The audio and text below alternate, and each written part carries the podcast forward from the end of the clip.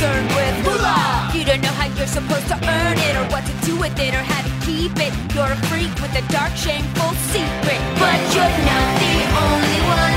Your hidden financial fears with a blast of sun. Now your healing has begun. It's bad with money with Gaby Dunn. Hello, everyone. I'm Gaby Dunn, and this is Bad with Money. And guess who's bad with money? City budgets. Um, hello. So we, oh man, what a ride this uh, season has been on. So first of all, we had our original plan of how this show was going to go, and then COVID happened, and then we covered a bunch of stuff about COVID, and now uh, things have shifted again, and um, a man named George Floyd was murdered in Minneapolis by police. Uh, he's a black man. He was supposedly passing a bad $20 bill. Turns out he wasn't. The cops uh, uh, kneed on his neck for, or kneeled on his neck with their knee for uh, about nine minutes, and he uh, died, and they killed him. And this brought up uh, a ton more stuff, obviously, in terms of the police killing black people literally all the time and um, and so now protests have erupted all over the U.S., which is incredible. Um, and people are tired of it, and people are tired of the police being militarized, and people are tired of uh, uh, them having impunity to murder people and not be uh, held accountable. And so, a revolution is afoot, um, which is incredible. And a big part of it is uh, defunding the police. Basically, I want to talk about the amount of money the police get in city budgets. So I live in Los Angeles, and our mayor, Mayor Eric Garcetti, proposed allocating over 50% of the city budget to the police. 50%. And that is lunacy. That includes obviously pensions and other long term investments. But even so, the LAPD's operating budget is still going to be around 1.8 billion, or was going to be around 1.8 billion. Billion. And you know what's not getting that kind of money? Public works, recreation, libraries, uh, you know, just anything that makes a city nice. So, um, uh, recently, the LA City Council announced that they were going to um, reinvest $150 million from the LAPD budget to communities of color. So that's great.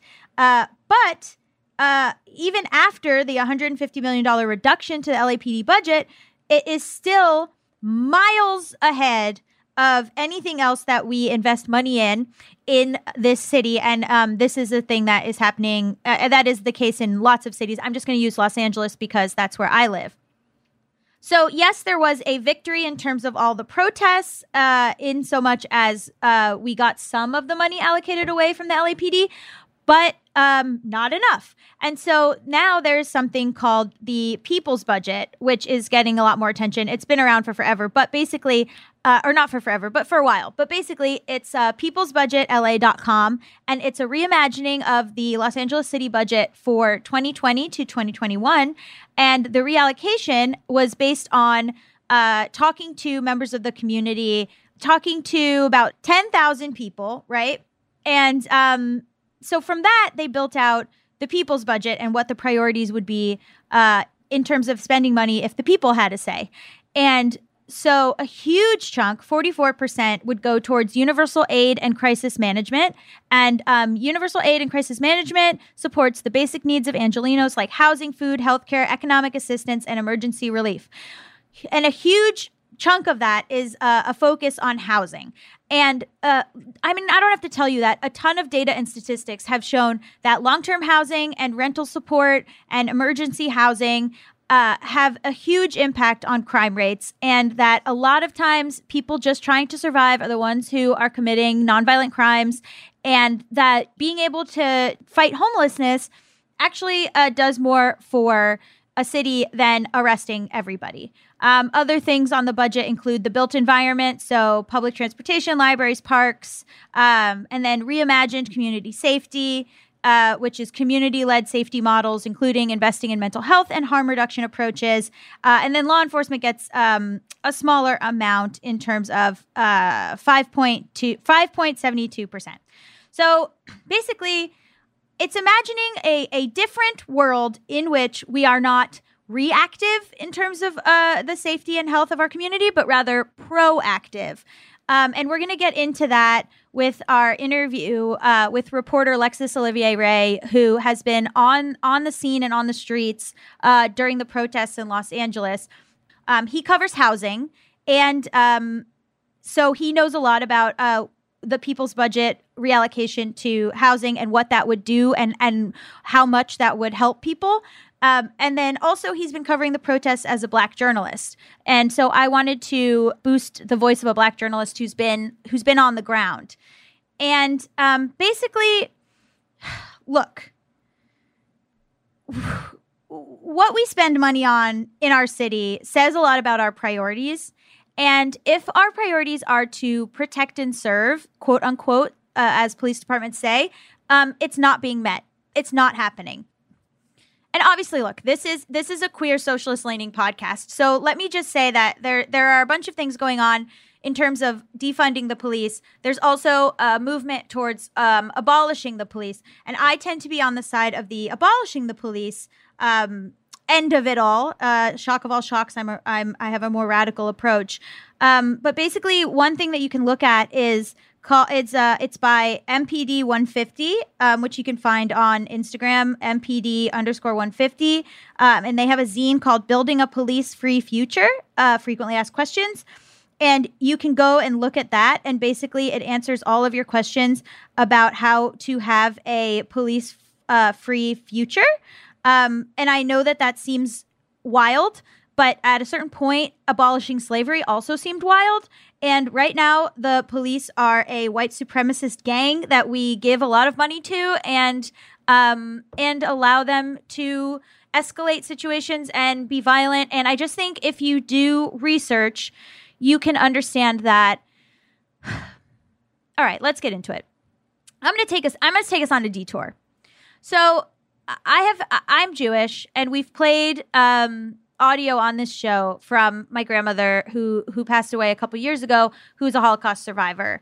And her father was in the french resistance um, and he uh, did a lot of work against the ss and uh, the gestapo which we tend to think of nazis as like nazis but what they actually were was a, a government sanctioned state police uh, you know, the Gestapo and the SS were completely legal. They were uh, uh, they targeted a minority population, uh, and the parallels are completely there. I mean, in terms of um, you know, many cities have been imposing curfews.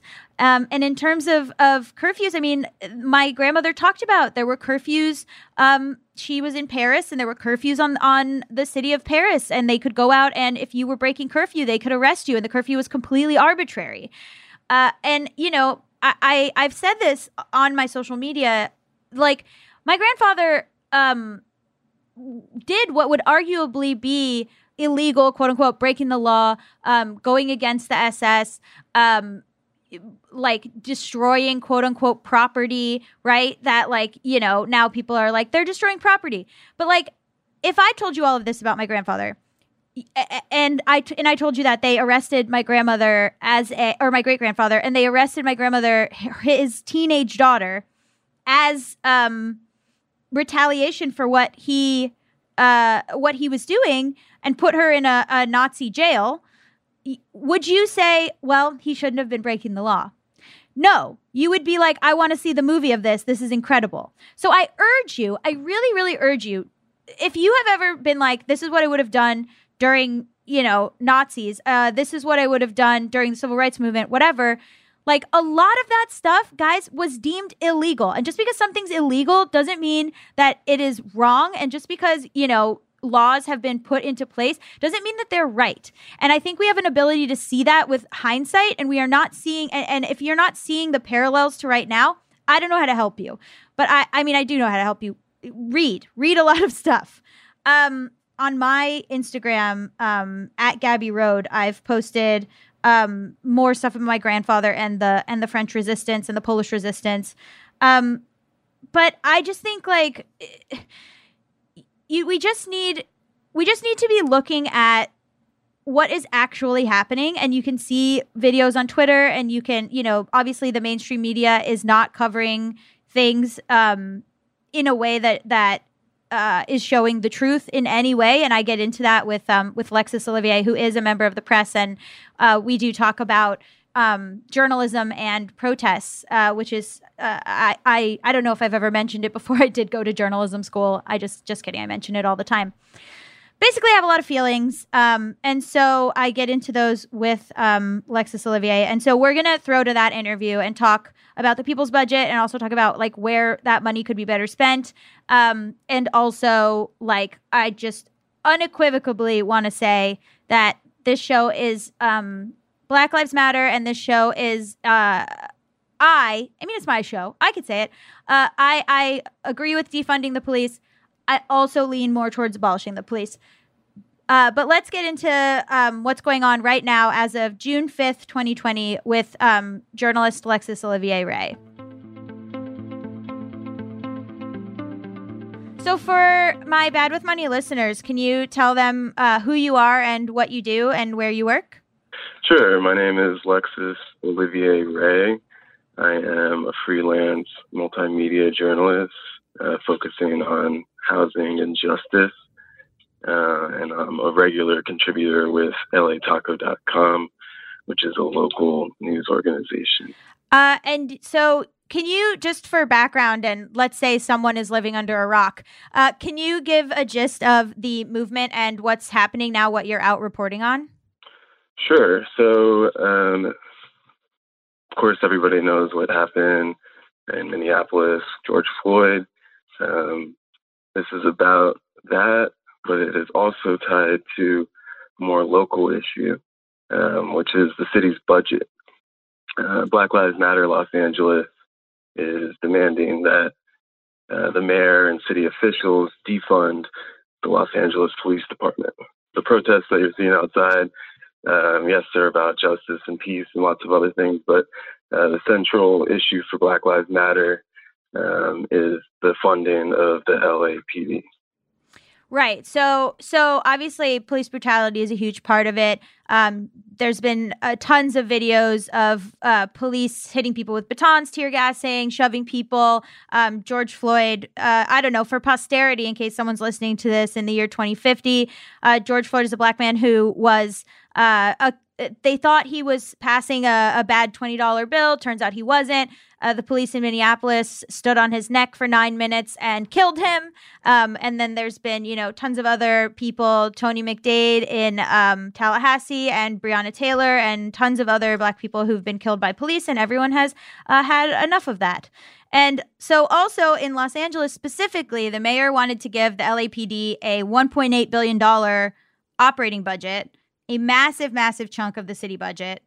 And then when protesters kind of pushed back outside his house last week, like protesting outside his house, the mayor said he's going to reallocate up to 150 million of those funds to give to communities of color. So what like is that is that enough? What are people saying? Because I've seen you know people like laud it, and I've also seen people be like, "Fuck that." Yeah, well, um, um, it's a step in the right direction, I guess you could say. But Black Lives Matter and um, the people behind the people's budget, their their version, their revision of the mayor's budget, only allocated, I think, about six percent for police.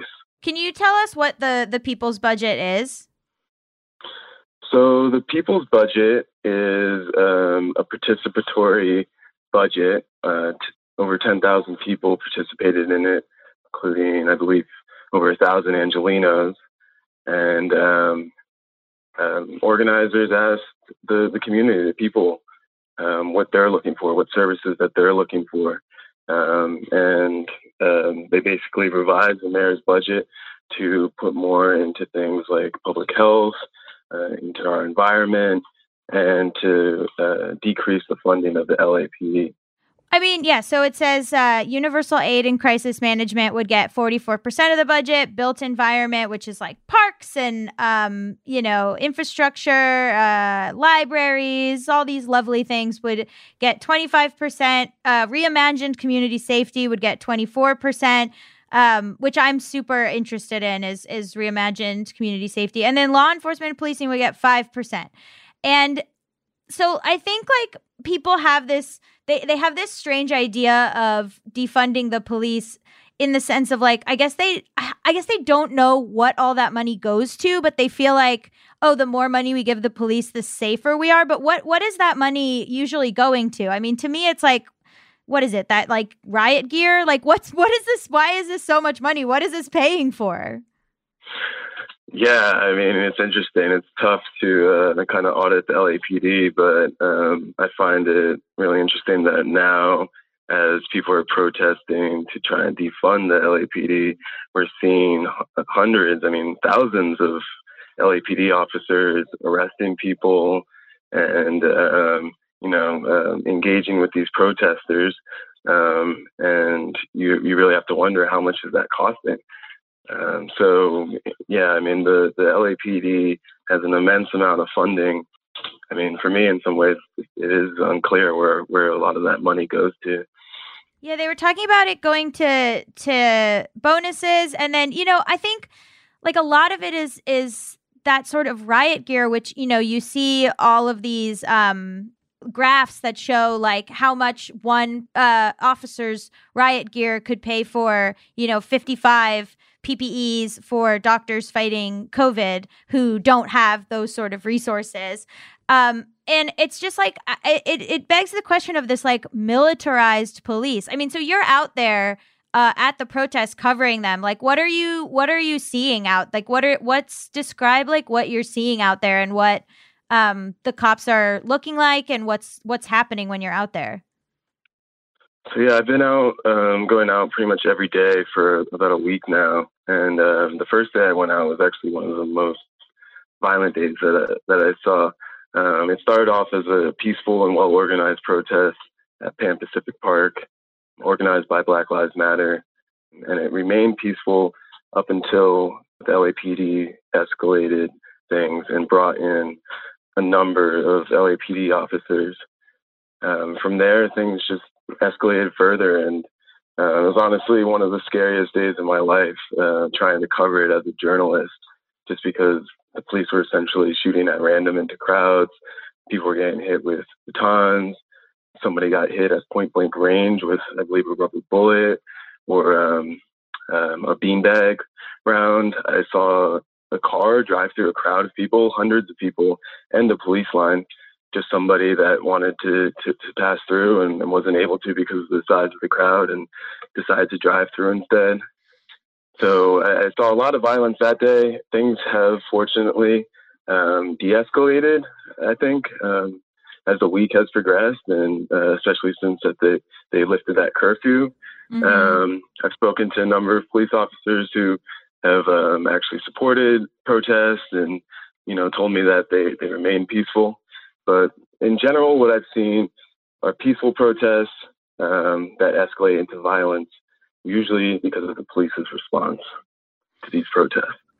I mean, I think when you show up to a peaceful protest wearing riot gear and holding uh, guns that shoot rubber bullets and shooting at uh, journalists, uh, you know what? What are you expecting the response to be? And that's kind of the thing. Is like I think we've given so much money to like militarize the cops. Um, and and like you know there's not really i mean we're giving them sort of toys to play with um and there's not really like any training or anything anything like that yeah i mean it's been interesting to watch them uh, uh you know watch them operate um because they're uh, yeah, they are being militarized. You know, they're doing these formations, and at times it looks like they don't even know what they're doing. You know, one person will step out of line, and the you know supervisor will have to come and turn them around. Um, it's just you know, it's it's almost it's almost laughable at that point.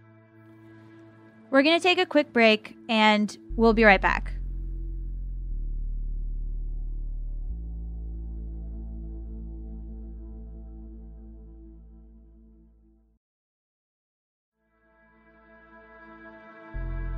And we're back. So there's there's certain people that are saying, you know, um, defund the police and then there's certain people that are saying abolish the police. So for de- for defunding, can you explain cuz I think people don't understand like what that means to defund the police and they feel as though it's somehow going to make them less safe or something. I I have been looking at a lot of stuff from MPD 150 but um what's what's the alternatives? Like what are people talking about in terms of for people's budget like alternatives? So the people's budget looks to um, reimagine um, community safety, and uh, I mean even that word, the choice of words, I think is really important to note. Community safety rather than policing. You know, we do need to keep the community safe in some ways, um, but we don't nece- necessarily need to do that with violence, and it doesn't necessarily need to be led by the police. So um, yeah, reimagining community safety is um, is what the people's budget is is kind of pushing for. So obviously, the biggest spending area I'm seeing is universal aid and crisis management, and so that in this document says. Universal aid and crisis management funding category supports the basic needs of Angelenos like housing, food, healthcare, economic assistance, and emergency relief. And there's this idea that if we provide all of these things, obviously crime would go down. And um, you know, I, I have read uh, the article about the NYPD going on strike and how crime actually went down. And I think like it's sort of this idea of like aggressive policing, you know, giving people uh, going out and like giving arresting people and giving people citations and um, instead of getting to the root of the problem in terms of like funding for low t- long-term housing um, um, you know food assistance support for people seeking work public health care youth development all of this kind of stuff. What when you talk to the the police like when you interview them what what is the like like what do they think is going on basically Um, it, it, it, really depends. Um, I, I, would say one of the things that the department struggles with at times is communication, and that's really uh, like not a good thing when you're dealing with hundreds of people. Um, I, you know, sometimes they'll speak to me because I'm a journalist, um, but I, I witnessed a lot of protesters and people trying to have, you know, genuine connection and interactions with LAPD officers, and they were just you know, talking to a brick wall, just no interaction or emotion. Um, so, I mean, I think communication, having better communication and, um, you know, relationships with the community is, is something that uh, the people's budget is pushing for. Yeah. Um I mean so here they're talking about like inve- basically investing back into the community in terms of mental health and wellness, like public health care, housing security and then divesting from ugh parking enforcement, uh policing, like all this kind of I mean is it just like I mean, you know, obviously all of this started with um with calling for an end to police brutality um and and now obviously they they focus more on you know defunding i mean do you think do you think it's like working based on what you've seen like are do you think like stuff is as of right now let's say it's like june 5th like where are we at in terms of like the movement and and if things changing yeah i, I think um, a, a, few things a few significant things have happened um, we've seen um, the curfew order be uh, being lifted. Mm-hmm. So there's no longer a curfew in Los Angeles, city of Los Angeles, or the county now. And that was the direct result of a lawsuit actually filed by the ACLU and Black Lives Matter, um, challenging the constitutionality of the curfews. And uh, we saw very quickly the mayor um, and the county announced that they were not going to enforce curfews. Uh, last night was the first night that uh, the curfews weren't enforced. And um, I spoke to some people that were out last night. They said that police weren't making any arrests and that they were free to protest uh, pretty much as late as they wanted into the night. Um, so that's one thing that we saw. We also saw, as you mentioned earlier, the the mayor uh, announced that they're going to um, take away some funding from the LAPD mm-hmm. and um, and invest more money into communities of color. Um, another thing to note about the budget is it's fluid. It, it can change and evolve. Um, there are a number of committees uh, in the city council that have the authority to to amend the budget. Um, so we could see further changes from here. But um, I think we're just getting started. I don't think anybody is uh, calling any victories yet. Can you explain a little bit the the curfew and what and how that was leading more towards like to more arrests, which is uh, which to me seemed like useless arrests. Just in case you know someone's listening to this again in like 2050 and is like, "What happened?" sure. Yeah, the curfew started after uh, I believe Saturday. Uh, after I believe Saturday, May 31st. That was uh, the protest that I was speaking about earlier uh, around Pan Pacific Park in the Grove.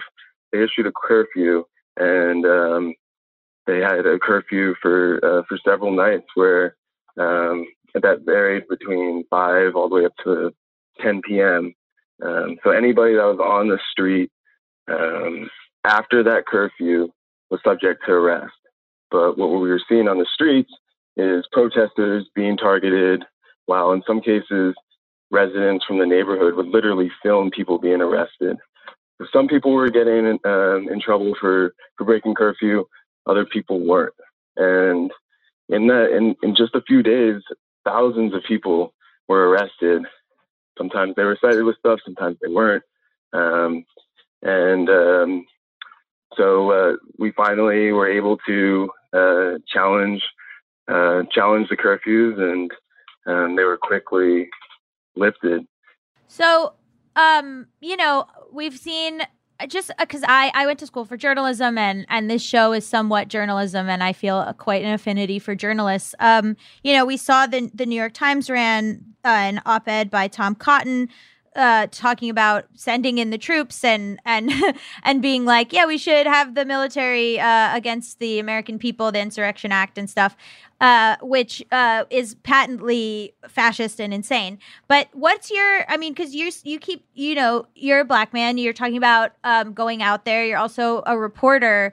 Um, do you are are you sort of seeing like a blurring or are you like well as a journalist like I my job because I believe like as a journalist your job is to to be political and advocate and stuff. So how are you going out there like in in in some senses in both ways? I mean, when I'm out covering things like this, I, I'm I'm always covering it as a journalist. Um, I'm not there as a protester but it, it is, um, you know, it's interesting for me to cover something like this um, as a black man. And um, something happened on Saturday that did kind of draw me into uh, the protest in some ways. I was documenting an interaction between a protester and LAPD officer, and the LAPD officer turned to me and jabbed me in the stomach with a baton and sent me flying into a crowd. And because I was working there as a journalist, you know, I, I, I really couldn't say or do much about it. I just had to kind of bite my tongue, get back up, uh, you know, make sure I was okay, and keep working. So that was an interesting experience for me to have. Um, you know, of course, being hit, it hurts, but in some ways, the more difficult thing was just not really feeling like I could say something in that moment. Um, but luckily, I can say something uh, with my work and through my work. So I think I was telling somebody the other day, I think journalism is kind of transitioning into a time where journalists can have more opinions and um, you know they can their point of view can, can be heard in a in a way that uh, I think journalists uh, tried to avoid previously. I mean, it's hard to avoid like when one opinion is uh, uh, hurt people and one opinion is perhaps we should not hurt people. um, you know, and and also I think like you know it's the importance of like black journalists being out there and covering it. For instance, like our mutual friend Cerise Castle, who works for KCRW and who was shot by a rubber bullet. Um, so what's the what's the larger conversation across the country in terms of budgets? I know in New York, like 40 city council candidates are calling for a $1 billion cut to the NYPD's $6 billion budget. Um, so, and then, you know, in cities like Minneapolis, Dallas, Philadelphia, Nashville, similar movements are gaining traction. So, is this like is this thing happened in Minneapolis and then it it it it kind of came everywhere. I mean, is this sort of budget stuff a a thing that is just like all police departments are super uh, like given too much money and also not enough um, they're expected to do all of these things that they're not trained for and they're expected to to handle all these situations that they're not they're not like equipped to handle. Is this a thing that's happening all across the country? This defunding idea? Correct. Yeah, this has turned into a national movement. Um, you're seeing city councils, you know, considered essentially the same thing that Los Angeles is considering, which is to revise the budget and to defund the LAPD, uh, or at least take some funding away from them, uh, as you mentioned, in Minneapolis and uh, New York. Um, so these conversations are going on all over the country, and um, you know they look a little bit different in each in each uh, each part of the country too. Some city councils are, are pushing a little bit harder than others, um, but yeah, it really shows how this is a systemic issue, and you know it's not just a, a few bad apples like um, a lot of uh, police departments like to suggest. What is it? What which places are pushing further? What does it look like in other places? I heard that um, um, I believe in Minneapolis um, they have more support. Um, I, I, believe there's a number of city council members who were um, proposing just some more uh, like radical changes to to the budget and uh, to the funding of the of the police department there. I, I saw somebody on Twitter kind of, you know, trying to imagine our city council um, doing something similar because they've been, um, I mean, up until recently, they've been um, pretty quiet about this idea of uh, a people's budget and embracing the people's budget. Um, they they weren't supportive of it, of it initially, and this is something that the movement that has been growing um, here in Los Angeles for for a couple months now. What they weren't initially listening to it? No, um, it didn't. Uh, it didn't get much attention at first, and um, now we are starting to see some city council members um, speak out against um, or, or, speak in favor of, of, limiting the funding of, of the LAPD, but not, um, you know, not to the level that the people's budget is demanding. Uh, the changes that the People's Budget and and other movements uh, like the Services Not Sweep coalition, um, they're proposing changes that could be made immediately and um, you know can be enacted quickly. These aren't changes that you know need to take months and months and months and years to make happen. These are things that can happen that city officials have the power to do um, essentially immediately and choose not to.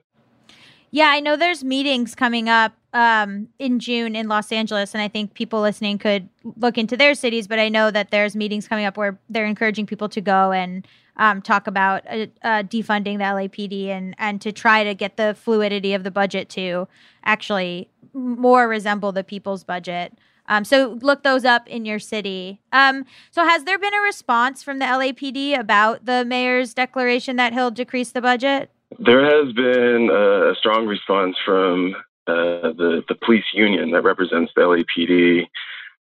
Uh, they've been um, very unhappy about the idea of a people's budget and um, pushing back at the mayor to to support the police more and you know to cancel those those cuts that he that he's proposing to make what did the union do? They came out with like a, a letter being like, hey, we don't like this. Did they say what they needed the money for? Correct. They did come out with a statement, or I believe multiple statements at this point, um, just saying that um, that they that the mayor is basically throwing them under the bus. Um, to, today, I believe uh, they called on Chief Moore uh, to request uh, an emergency uh, crisis response team to City Hall um, because, uh, according to them, the mayor is lost his damn mind. Oh. So they're they're very they're very angry and upset, and uh, they feel like you know, the Mayor Garcetti is abandoning them. So we're going to take a short break and then we'll be right back with Lexis Olivier Ray.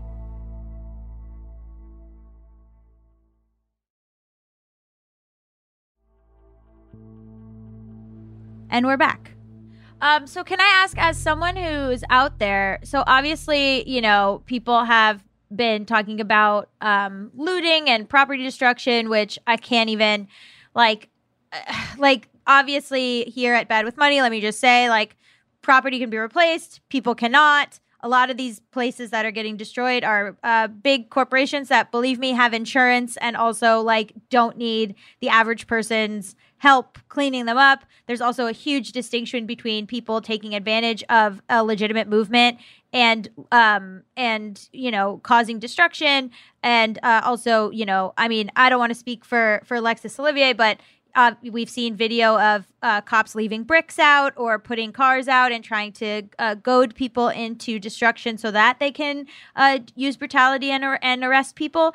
Um, but um, what have you seen in terms of like who who's doing the destruction or or looting or and also like part of me is like who gives a shit uh but you but like what you know what kind of stuff are are you seeing there and also i think let me also just say that the news media um this is a this is a report coming in from my mother in Florida who watches the news, but is uh, very liberal and very leftist and very on the side of Black Lives Matter. But she says that the the news is only really showing um, protesters as being destructive. So, like, what kind of stuff are you seeing in that regard? So what I've seen in terms of the process that I've been at is they they almost always start off peacefully and, and well organized. But it's important to, to remember that um, you know there's there's lots of different parts to protest, and it's not just this one um, you know this one mass of people. So I've I've noticed that um, as police presence um, escalates, um, so does the violence. And, um, you know, doing graffiti and stuff like that, I have seen that during protests, but as far as looting, like intentionally damaging businesses and stuff like that, I haven't seen it. Um, I haven't seen it at organized protests, at, at, things that are sanctioned by Black Lives Matter, LA. I haven't seen um, that sort of looting and and uh, violence that is being portrayed uh, in the media. And also, I I want to say that like it, it's not um it's not comparable to uh people being killed and if you're listening to this and you're like they're destroying property i would i would encourage you to also think about um they're killing people uh so is there any evidence that decreasing a police budget will result in in less police brutality i i think anecdotally i i think that that's obvious, but can you speak to that a little bit? Yeah, so uh, there's uh, some misconceptions about um, you know funding the police. Mayor Garcetti even said himself that without you know citing any sources or anything like that, that uh, he believed that or he thought that um, taking away funding from LAPD would actually cause more problems, which is flat out incorrect. Um, as you said, um, you know, there's a lot of evidence that suggests that defunding police will actually lead to less crime and less violence. Yeah, because I think they're they're going into like communities of color, specifically black communities, and like looking for things to to you know like things that are nonviolent crimes or things that are um like they're just kind of looking looking to engage in ways that like don't serve anybody's mental health, don't serve anybody's community. Like I think there's there's a misunderstanding of like what the police do. You know, I mean, there's no reason that these people need riot gear. Like it's just very I, I think even personally when you talk about like escalation, right? Like if I'm somewhere and I see a line of militarized police that even their presence is it, it heightens the situation rather than just like you know people out protesting yeah a lot of times i mean there's you know hundreds of officers mostly just standing around and uh, at times, um, you know, pointing their non-lethal weapons at people that are maybe holding a water bottle or something. Um, and uh, they're doing this while protesters are, are kneeling or are sitting. And, um, and and people are actively trying to de-escalate situations and you know defuse things between protesters and, and, and police that they feel like might escalate. Um, so th- their response is just unnecessary in, in many cases. And so expensive. yeah, and and again, so expensive. Uh, another thing is the helicopters um, that just circle around protesters, uh, interfere with speeches, and, and, and things like that. Those helicopters cost an insane amount of money. I mean, just by the hour, hundreds, if not thousands of dollars per hour um, to, to just circle around and and um, you know surveil people. Um, and that's sort of the the basis of you know asking all of these people, hence the people's budget, uh, what they would actually prefer the money go into. Um, and in your, I mean, you you write a lot about housing, correct? Correct. Yes. So, it, if if a reallocation of this money would go towards, like it says in Universal Aid and Crisis Management in the document, towards long term housing, renter support, emergency housing. Um, how how would a reallocation of these funds help the problems that you see in your reporting? So it's interesting. Um, the the the city a few years ago voted to um, devote a billion dollars, a little over a billion dollars, to build permanent supportive housing over 10 years. And, um, you know, by comparison, the LAPD gets over a billion dollars each year.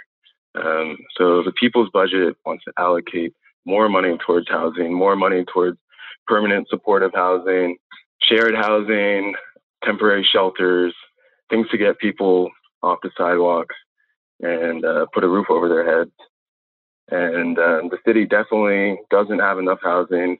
They admit that they don't have enough housing. They admit that building housing is expensive and it's a long process uh, and that they need more resources. So, you know, this is a perfect opportunity for them, according to the people's budget, uh, to do that and to have more resources to get people off the streets. What kind of problems do you encounter with within housing the most in terms of your reporting that you are I mean I imagine it's frustrating to be like if they just had the money they could fix xyz like what kind of stuff could could be better?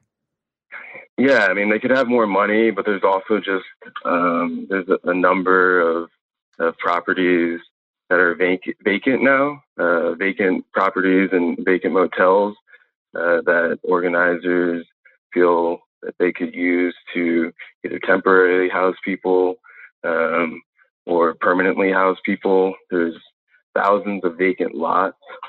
Um, so it's a lot of frustration because organizers and community members have offered a ton of solutions. Uh, like I said, things that they can enact immediately. You know, services, sanitation services, bathrooms, um, sharps containers, things like that.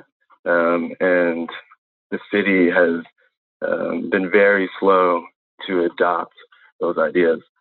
And I think, like, I imagine, um, or I've read a bunch of stuff that housing and being housing secure uh, would drop crime significantly in terms of, uh, like, people on the street and and uh, like crime would um go down hugely if if a lot more people had uh, long term housing and secure housing. And um, so I, I do see like, you know, a, a world in which the, the reallocation of this money could make crime go down significantly, which obviously would also make police brutality go down significantly. Um, and so like what other kinds of things could could be enacted sort of immediately that you've seen in in your reporting um, well, like I said, uh, the Services Not Sweeps Coalition, they made a big push uh, to bring services um, and not sweeps. right, rather than homeless sweeps, which, which, if can you explain what that is, if people don't know? So the sanitation department, they do um, what they describe as sanitation cleans and what organizers call sweep. And basically, um, a team of sanitation workers as well as LAPD um, go to encampments and um, you know they set up a police line in some cases um, and they remove pretty much everything from the sidewalk. Um, and there's a lot of controversy over that. Um, the city has been sued a number of times um, for, for seizing homeless people's property and destroying it. Mm-hmm. Um, and uh, I mean, I've seen sweeps where there are well organized piles of trash that uh, homeless people are trying to get rid of. And instead of the sanitation team taking away that uh, that trash, they take away uh, you know useful supplies and and uh, things that people can't get back and and uh, just further push them into homelessness. Right, and so I mean this that sort of work would be the number one um, allocation of funds in the people's budget, and I think I think people are not imagining hard enough um, a world in which those those people are housed and crime goes down. And you know obviously there's so much crime that happens just out of necessity um, and out of lack of mental health care uh, and so yeah i mean i i can imagine as someone who covers that it's frustrating to be like let's give more money to the people doing sweeps rather than uh, provide you know allowing these vacant buildings or whatever eh, to to have more of like a you know like they put it in the budget, universal aid and crisis management. Right. Yeah. I mean, the city devotes over thirty million dollars to sweeps, and um, you know they're ineffective. Everyone knows that you can't just push homelessness across the street. You know, people are going to come back; they have nowhere to go. So it's literally just a waste of money that could be spent to help people and to you know offer them services. And the city tried to do that through um, um, what they called the care program, but it didn't work and it, it, wasn't enough. Yeah. And so that's one instance where, for example, uh, the people's budget would be incredibly useful because 44% of the budget would go towards um, what they call universal aid and crisis management. Um, well, thank you so so much. Uh, can you tell our audience where else they could find your your writing and your work? For sure. I am a regular contributor with lataco.com, local website, focus on everything from tacos, of course, uh, to politics and everything between. You know, we're really trying to be the voice of the streets and the heart of Los Angeles, I would say. So we really appreciate any support. Of course. And you can find out more about the People's Budget at peoplesbudgetla.com. Um, thank you so much for doing this. I appreciate it. Yeah, thank you so much for having me. I really appreciate it. So, we're going to put some more resources in the show notes, um, I- including bail funds and um, things that you can donate to in order to uh, help with the people's budget and to um, help with protests and to help with other um, black activists organizing. Uh, but look, y- you cannot you cannot do nothing. You can I mean there's so many aspects of things you can do. Even if you don't have any money, there's I've seen things where you can just watch these YouTube videos and the AdSense gives money. Like there's a lot of different things that you can do if you just take the time and, res- and research. I just I just urge you to really consider what you are prioritizing and and really consider what you're seeing in in mainstream media and and you know, I think we need to have the optimism and the strength to imagine a much better world and not just go with this is what it's been, this is what's legal, so this is what we accept. Thank you for listening. Make sure you're subscribed to our show on Stitcher or wherever you find your podcasts. And um, hopefully, we'll do more episodes about what's going on right now. Um, again, this is June 5th, 2020. So, like I said, if you're listening to this in 2050, I hope uh, humanity still exists. This show is produced by Tamika Weatherspoon. Our audio engineer is Brendan Burns, and our audio is mixed by Andy Christens. Our executive producers are Chris Bannon and Josephine Martirana. Original music is composed by Zach Sherwin, Mike Kaplan, and Jack Dolgen. And our theme song is performed by Sam Barbera. Also, Zach Sherwin called into the um, to the uh, LA uh, commissioner, police commissioner meeting. And uh, if you can listen back to that, I think it's on YouTube. He spoke so impassioned, impassionedly about um, police, and he uh, goes every week to um, uh, police uh, town halls. So I was very proud of him. Bad with Money is a production of Stitcher. I'm Gaby Dunn, and I will see you next week. And please check the show notes for more um, resources.